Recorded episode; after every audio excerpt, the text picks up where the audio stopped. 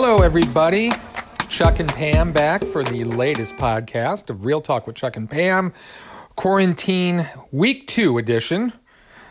There we are. We're catching up on movies that, uh, frankly, I probably would not have watched before.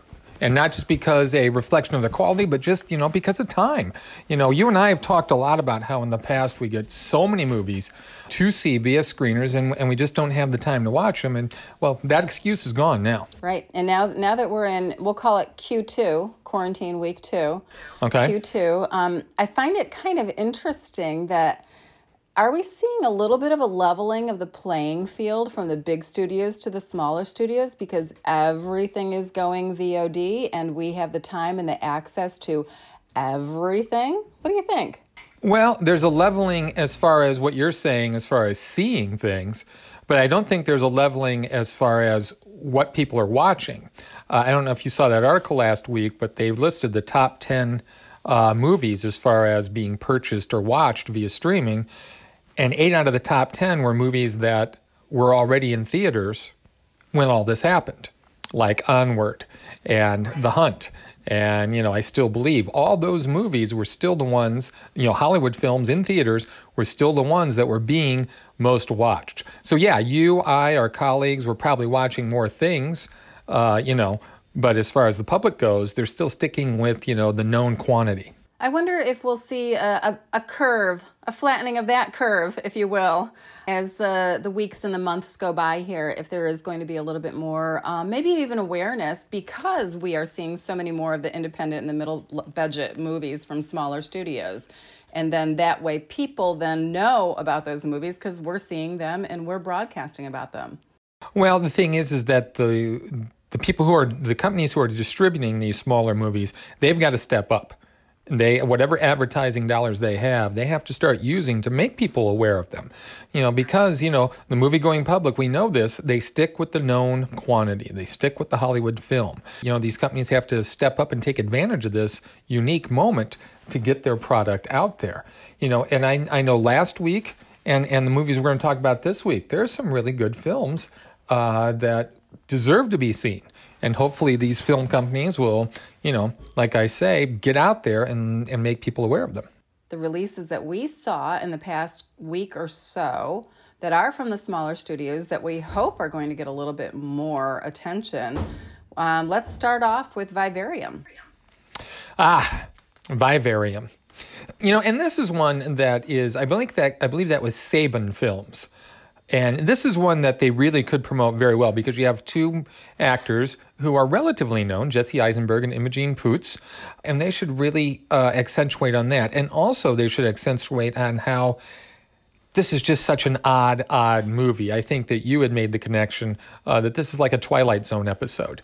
And people like those things. They play a young couple I always got the impression that they were living in England, though place in this film really doesn't make a difference, as you soon, yeah, as we get into this.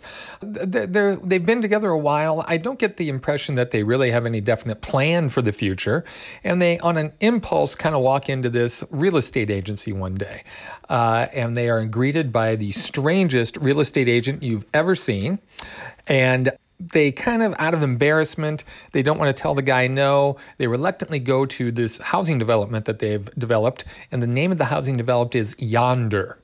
Let's listen to a clip from the film.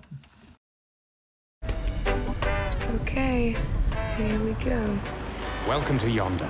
A wonderful development. It has all you'd need and all you'd want. Number nine Number nine is not a starter home. This house is forever. Lee for a boy. Do you have children? No. It's not exactly what we're looking for. That guy was so strange. Yeah. Wait. No, no, I don't think this is the right way. Yeah, this is the way we came in. Number nine again. Did we just do some kind of loop? How have we just... Want me to drive? Such a jerk. Because I think this is not possible. We can't make turns like this over and over. We have gone this way, Tom. Oh my god. Hello? All the houses are the same, all the yards are the same, the sky is the same, no matter where you look. This doesn't strike them as too odd, but as they're looking in the house, one odd thing happens, and that is that the real estate agent disappears. And as these two try to leave this subdivision in their car, no matter where they turn, no matter how they go, they always end up back at number nine. And they realize they're stuck there. And to make matters worse, a few days go by, and then all of a sudden there's a cardboard box on their doorstep with a infant in it. And they're instructed to raise this child, and once they do, they'll be released. Thank God this kid grows at a very quick rate. you know, I think that he he looks as though he's like nine or ten years old after like 98 days or Right, something. right. So thank God for that. But he is a nightmare, an absolute total nightmare. And you see these two, the two, you know, the two older people, Poots and Eisenberg, they start to drift apart a little bit. They they they are going to handle this situation in different ways. They remain a couple, but they handle this situation in different ways. And it's probably best that we stop talking right now about the plot because there are plenty of surprises along the way, and that's part of the fun of the film is discovering what is going to happen with them. But boy, this thing really cast a wide net as far as themes and what it is or could be about. It's going to be hard not to talk about some of the specifics. So if you don't want to hear any sort of spoilers at all, turn this off right now and go watch the movie and then come back and listen because I do want to talk about some of the really creative aspects. I was outside doing some yard work and I heard a kid down the street screaming at the top of his lungs or her lungs, I don't know which. And I'm sure it was a temper tantrum kind of scream, and that's all it brought to mind was vivarium. And a little boy screams at the top of his lungs. And he's able to imitate both of his, I'm not going to use the word parents, but the two people, um, Jesse Eisenberg's character, Tom and uh, Gemma, are raising him very, very unwillingly. And boy, oh boy, are they bad parents, if you will. Um, well, you know, they had no practice. They, this wasn't part of the plan. No, you know. it wasn't. And this is an atrocious child who can imitate uh, each of them with uncanny ability. And we learn that's how we get a glimpse into what's been happening over the last 98 days of their life, being cooped up in this house together with this strange child that grows at this crazy fast speed. Is that we see them blaming each other for being in the situation that they're in, and then we see them trying to reconnect and make the best of it, and then trying to help each other out, and still trying to figure out uh, how are they going to get out of there. I, I really enjoyed some of the aspects of the psychology of this film and how there's a roller coaster ride and Tom has to have a job to do. His job is digging a hole. I won't give any more away than that, but he has a job and he goes to that job every single day. He has to feel that he is doing something productive and and some way helping them to get out of there. And Gemma, eh, she has she kind of taps into that maternal instinct and protects the child when perhaps maybe she shouldn't, or the, the boy, or the, the it, as, as Jesse Eisenberg's character of Tom calls it. So I, I really find that kind of stuff rather interesting. And Gemma's job was a preschool teacher. So what a perfect person to rope into that situation. Yeah, and that's one of the things I liked about the film. I thought it was going to be one of those where, you know, the stress affects the characters and they end up splitting apart and they end up fighting each other. And that wasn't the case. And I think that one of the, the overall message, I mean, th- this this thing touches on uh, what happens when you become a parent. This thing touches on how you lose your identity. Uh, this thing also touches upon consumerism and uh, you know, the, the the threat of conformity in suburbia. But I think the overall our message is that things are going to happen. The world is a mess. And the only way to survive this is that hopefully you've got someone with you who is understanding and is going to try and help you through that. Because really that's the one thing that that they maintain at the end. And talk about a timely timely movie. I mean, obviously they didn't plan this, but geez, this is right on the money with so many things we're dealing with right now. Right, right. Especially as being quarantined, and and you know, you and I are both very lucky that we have our families, and hopefully a big enough house that we can kind of escape our families when we need to. But we've got other people in the house. Think of how many people are in apartments in New York City or Chicago or some of the bigger Oh, yeah, I cities know. where they don't have anybody else, and they're looking at probably the size of my living room, and that's their entire living space. Um, and that's kind of what they touch upon too is is they're going a little bonkers being in this house with this entity that they don't know what to do with and climbing the walls a little bit literally and figuratively Well, you know, and, and this is a movie, a great movie to watch with people because you're going to have plenty to talk about after this. Plenty to talk about. You brought up something very interesting, and I knew it looked familiar. Talk about the clouds. The- yeah, the clouds. Uh, there's this great impressionist painter called uh, named Rene Magritte. Uh, you know his paintings, whether you've seen them or not. Uh, but one of the more famous paintings he's done were of clouds, just uh, white clouds against the sky blue background, and that's what the the sky, and I'm using air quotes when I use that word, looks like in this movie. And when you look up the what vivarium means. I had to look up that word. I didn't know what it means. That also helps explain a little bit of what's going on. I think everyone brings their own baggage to it. And when you do that, then you're going to interpret it as to what it means to you. And that I think is going to be, like I say, a great conversation starter because everyone's going to look at this in a different way. Right. And, and I think that brings up a great point. Let's put something on our Facebook page for Vivarium comments. I would love to hear people's comments about this movie. So we'll have a pinned post on our Facebook page. Let us know what you think about Vivarium. You Um, can the other- find that on any streaming service, right? video on it's demand. Cheap. It's Yes. cheap. It's $6.99, which is one of the cheapest newer releases that you can possibly get. Yep, it is. Let's see. That brings us to oh something that is is very very. It's a tough subject. Uh, never, rarely, sometimes, always. Eliza Hittman is the writer and director of this film, and she actually came up with the idea uh, probably about ten years ago when she was in Ireland. And she noticed that girls were having to go across the pond, if you will, go to England if they wanted to have an abortion. She wanted to see what that was like in our own country. She put it on the back burner for quite some time and then came back to it just recently. And she set it in rural Pennsylvania um, with a young, t- not a young teenager, a 17 year old teenager who finds out that she's pregnant.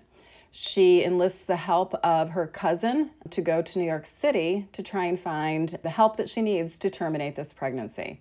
This is this is quite an emotional tale. I think it really digs into the truth of what a teenager might go through who isn't ready to become a parent and wants to have a choice. And in this rural town, they have to travel on a bus because they have no money. Unfortunately, the main character doesn't have, um, her name is Autumn. She doesn't have any support system either. She doesn't seem to have a close relationship with her mother, and I don't know what the heck is going on with her father, but it is not positive. In fact, there is not one positive male character in this entire film. Is that her father or stepfather? I don't know. Yeah. Don't okay. know. Good. Well, yeah, that's a question we need to come back to. Yeah, yeah, and that that's definitely um, as as they go through, they find one obstacle after another after another, um, in trying to find the right help that she needs. And it really brings up some moral and ethical issues about abortion, period. So, if you want to have a conversation about what this really means and what a teenager might go through, it's it's really it's it's strikingly visual. There's not a whole lot of dialogue. There really doesn't need to be. There's not a whole lot of emotion from Autumn's part either until she gets into one of the clinics and has to answer a survey type of questionnaire where the, the title of our film comes from never, rarely, sometimes, and always. And that just is a gut wrenching scene. And that makes me question a little bit more about that father slash stepfather. Exactly. Exactly. Yeah. Uh, you know, I usually always do a list at the end of the year of 10 best scenes of the year, and that moment will definitely be there. A long take as well. Uh, there's no cuts, and it focuses on this young actress. Her name is Sidney Flanigan, who plays Autumn. And, you know, it would be remiss to say or to brush her performance off as a one note performance. You know, it would be e- easy to say, well, she's not doing much. She doesn't show mo- mo- most emotion. But that's all part of it. This oh, girl yeah. has been the object of sexual abuse. We don't know by who, but we have our suspicions. Her whole situation, her and her cousin at the grocery store where they work, and their creepy supervisor. These girls, watch how they dress. They're, they're dressed very drably. They dress down. They don't want to call attention to themselves. And that's all what this girl, this actress brings. But she conveys so much with so little. I mean, watch her scratch the back of her hand, or the way she'll clear her throat, or when she won't meet another character's gaze and will just look to the side. All those little things tell you so much about this girl and what she's been through. And when we see her like that, and then we get to the scene you're talk about, talking about, and that facade falls away, it's just absolutely heartbreaking. Uh, uh th- this young actress, she does a magnificent job conveying so much by doing so little, and that's so difficult. Right, and, and it is like she has built this this coat of armor around herself. In that pivotal scene, we see that just totally blown away and we get a glimpse into you know what's what's boiling beneath her and and just the turmoil that she has gone through. The other interesting thing that I found was that in that in that scene is that the camera does not go off of her. She's no, it's always on her. The counselor. Yeah. Um, but we don't see we see the counselor in the very beginning of that scene and at the very end of that scene. But as she's asking questions of Autumn, all we see is Autumn's reaction and we hear what the counselor is saying. I thought that was brilliantly done. So we are in her mind, we are sitting there right next to her, which was just extraordinarily done. And the camera work, all the way through the film, we've got different close-ups of different parts of her body or different scenes or just even hands on her on her thigh as she's nervous about things. Yeah. That yeah. conveys so much more than any word could possibly do. Right. And and the camera at times is very intrusive and she has you know withdrawn so much. And that dichotomy is so interesting. The camera is trying to figure out what's going on trying to get inside of her and she's resisting that all the way. An interesting element about this and i wanted your take on this. Do you think that the film comes down on either side of the abortion issue? I was watching it and it seemed to me as though it's leaning a little bit to the left, but really, I thought what it was about was not so much whether abortion is right or wrong, but the fact that laws have been enacted that take away any sort of choice, that this has become such a difficult thing to happen. I mean, these poor girls, they end up spending three nights in New York. They thought there was going to be one, they have no money. I mean, I, I'm sure that either side of the abortion issue, people on either side will be able to draw things from this and say, oh, well, it proves my point. But it seemed to really walk a fine line as far as this issue was concerned. I agree. I think that it's almost like a documentary feel to it because when a documentary filmmaker gets into a subject, they're not supposed to have an opinion on either side or the other. And I think that Eliza Hittman does exactly that. She walks that line, she looks at both sides, but she tells Autumn's story and her struggle that she has to go through to make the choice that she feels is right for her. So I, I think that's a great point, very valid.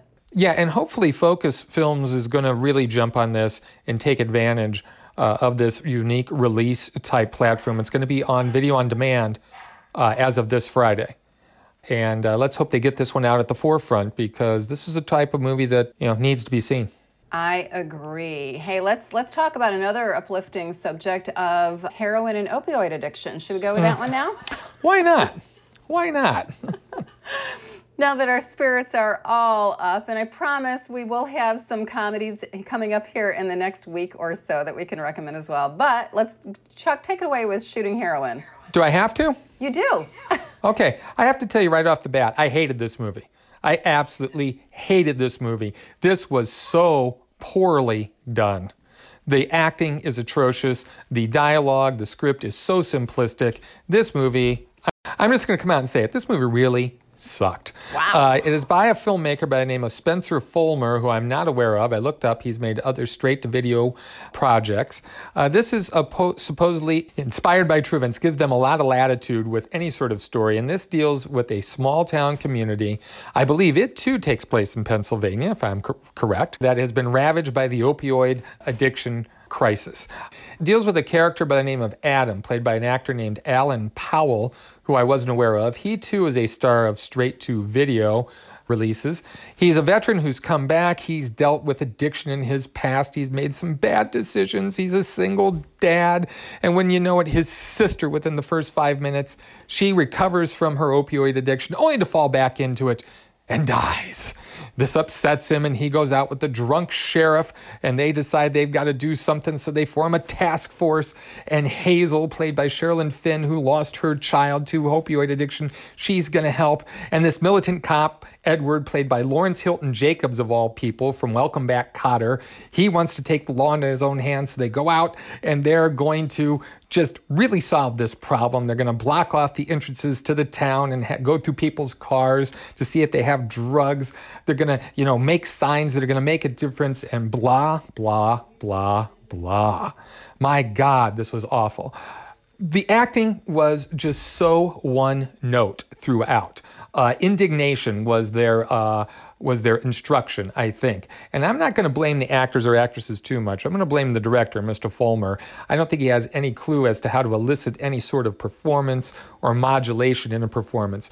And Folmar also wrote the script, which the dialogue is so clunky, so simplistic. And again, I'm going to give the actors a, a break here because there wasn't really much you're going to be able to do with this sort of clunky dialogue.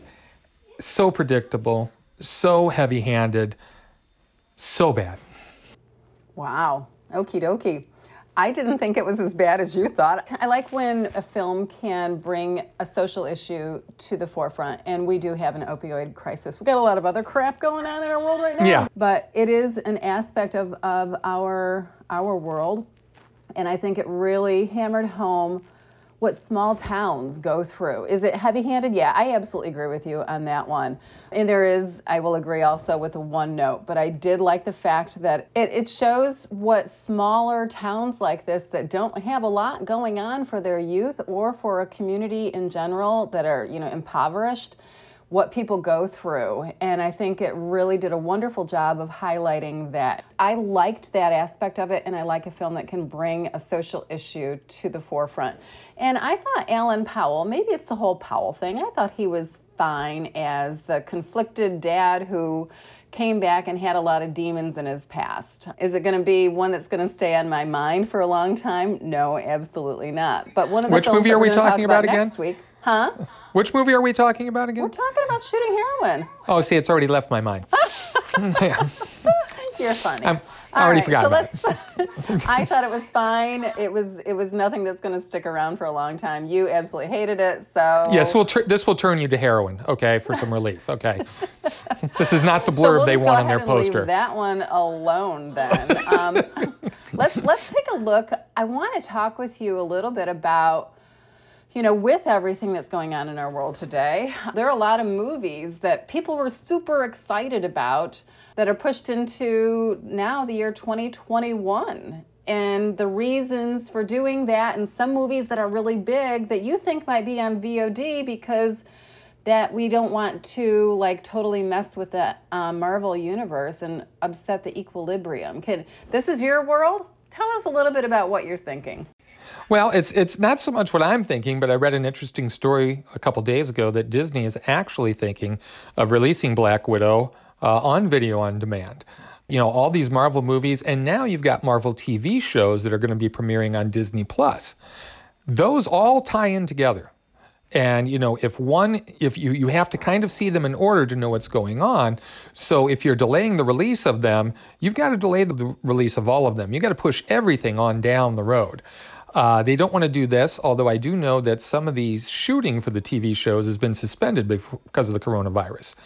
I'm assuming they must have some episodes in the can and want to get these up and going. But they're talking about releasing Black Widow on video on demand so that they can keep everything in order, keep some of these slots that they already have filled with TV shows and films, uh, keep those. They're not going to make their money back doing this through video on demand, but as I told you yesterday, I think they could release it on video on demand, and then once all this breaks and we're back to normal, they put Black Widow up on the big screen. I bet they're going to make plenty of money to justify this move.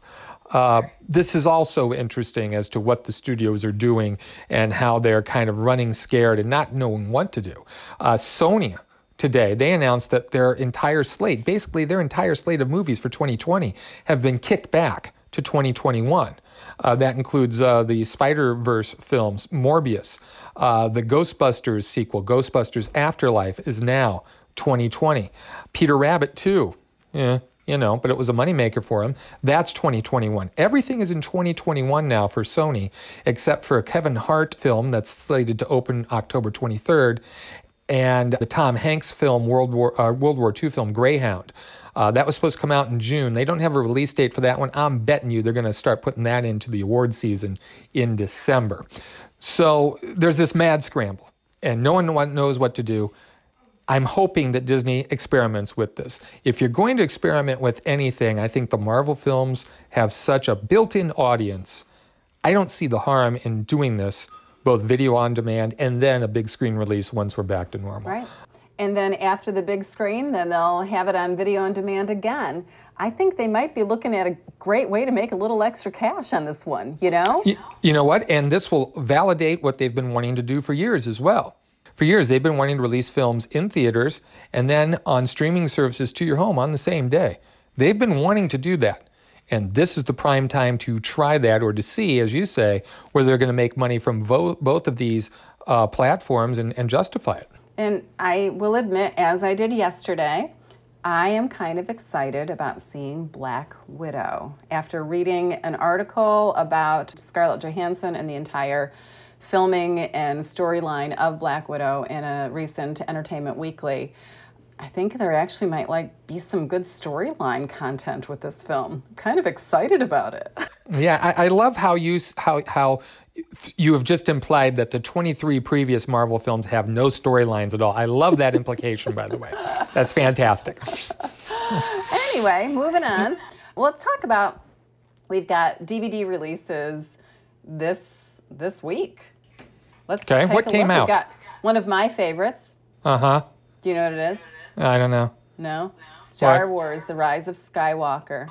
Oh, my son's been looking forward to that. He only saw it once, so yeah, I'm going to have to run out and get it. Okay. Yep, you can get that one. And there's one scene that I think is worth the purchase price on that one. I agree. Okay.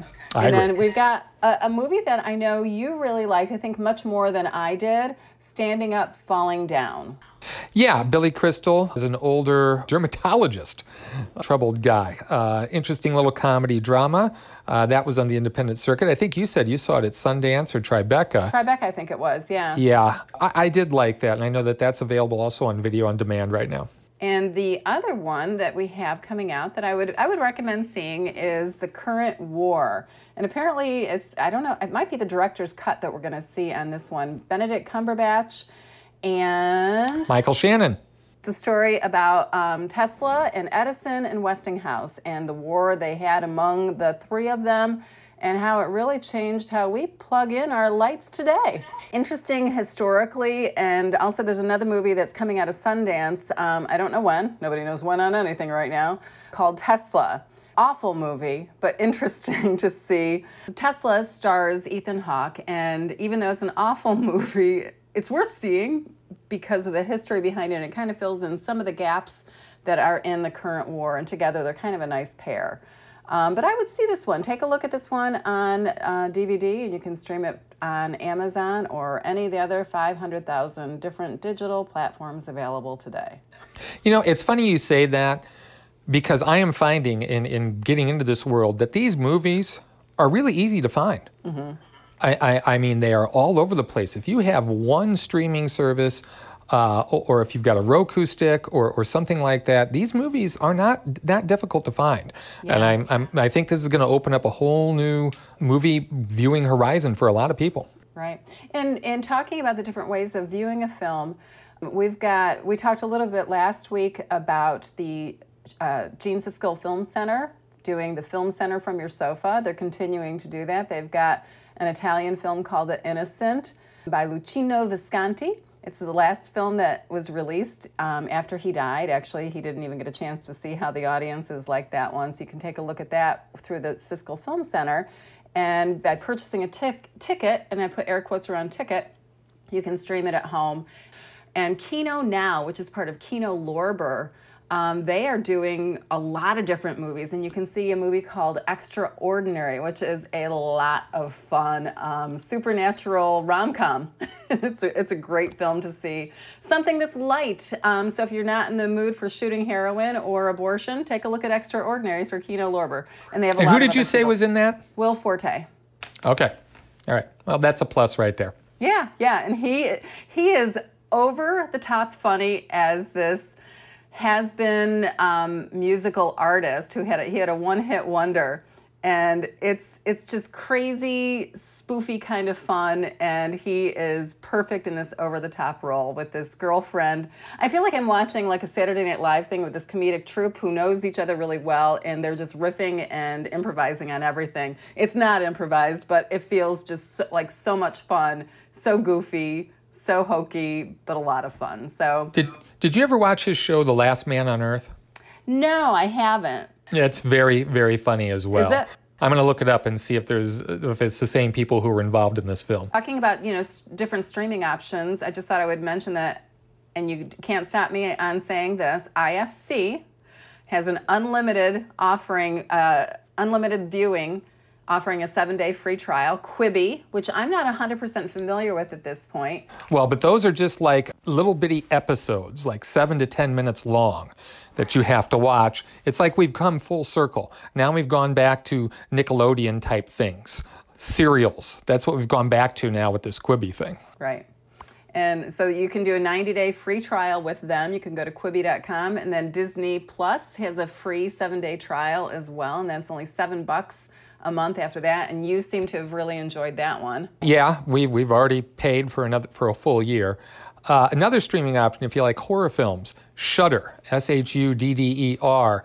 Uh, they have a 30 day free trial. Uh, the code word is shut in, S H U T I N. You type that in, you get 30 days for free.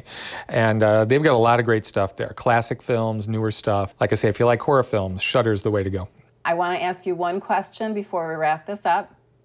Since we've been shut in for what, two weeks now, because we're on QT, Q2 now, what's one thing that you've done around the house, outside of the house, that you have always wanted to get done, but you hadn't gotten done until this week?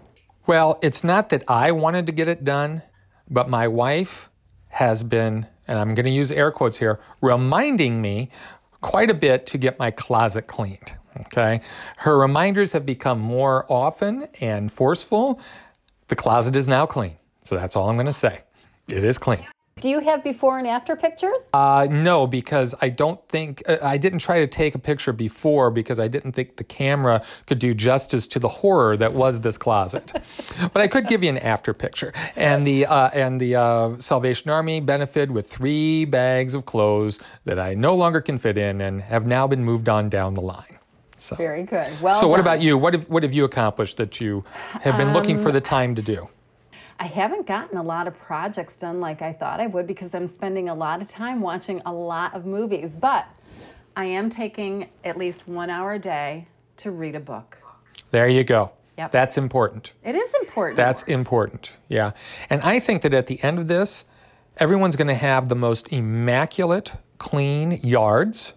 Yards are going to look great. Dogs are going to be more exercised than they have ever been exercised before, Yep. you know, and they're not going to know what to do when we go back to normal and everyone's not home. Yeah, the dog's going to have a real shock here in a couple months. Well, tune in next week. Again, thank you to everybody for listening and for your support, and to Sylvia's Irish Inn at 312 West Green Street in Urbana. I cannot wait to go back and drink my wine on your porch, Sylvia. Um, once this is all over with, please, if you're in the Urbana area, um, check her out. And Chuck, And I can't wait to get back to Hamilton Walker's downtown Champaign for a nice steak and a nice cold bottle of beer. Always the good place to go for fine dining. Hamilton Walker's down in Champaign, right downtown. And next week, we'll be talking about Netflix's Coffee and Kareem, as well as The Other Lamb and Human Nature. Oh, and I have one other bit of information. If you want to binge watch another series, check out How to Fix a Drug Scandal on Netflix. Okay, and I'm going to make a confession. I started watching today Nancy Drew on the CW. It is fantastic. Absolutely fantastic. Awesome. Yes. So season one, there's only six, 16 episodes so far. You can catch up real quick. And, and also, we've been watching the documentary series on Netflix, Tiger King. If you haven't seen that, you've got to watch it. Absolutely freaking insane. My stepson got us watching it. There's seven episodes. You can't believe what you're seeing. All right, I'll watch that. You watch How to Fix a Drug Scandal. Okay, deal. All right, deal. All right, till next week.